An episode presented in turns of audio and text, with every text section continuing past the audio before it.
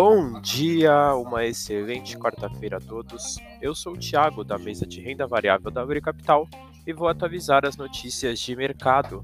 No mercado internacional, o fechamento de ontem, o S&P 500 caiu 0,50%, o DXY cai, subiu 0,18% e os Treasuries para dois anos tiveram alta de 1,77%.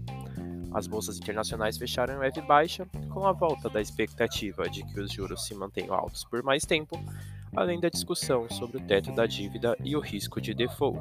Os indicadores internacionais para o dia de hoje, o CPI da União Europeia saiu às 6 da manhã e os estoques de petróleo bruto nos Estados Unidos saem às 11h30. No mercado doméstico, o fechamento de ontem, Bovespa caiu 0,77%, o Foot subiu 0,92% e o D1F27 teve alta de 0,99%.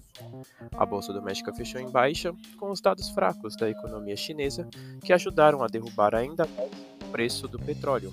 Empresas como Vale e as siderúrgicas apresentaram queda.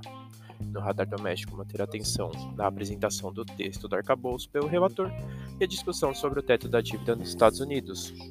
Essas foram as notícias de hoje. Desejo a todos ótimos negócios.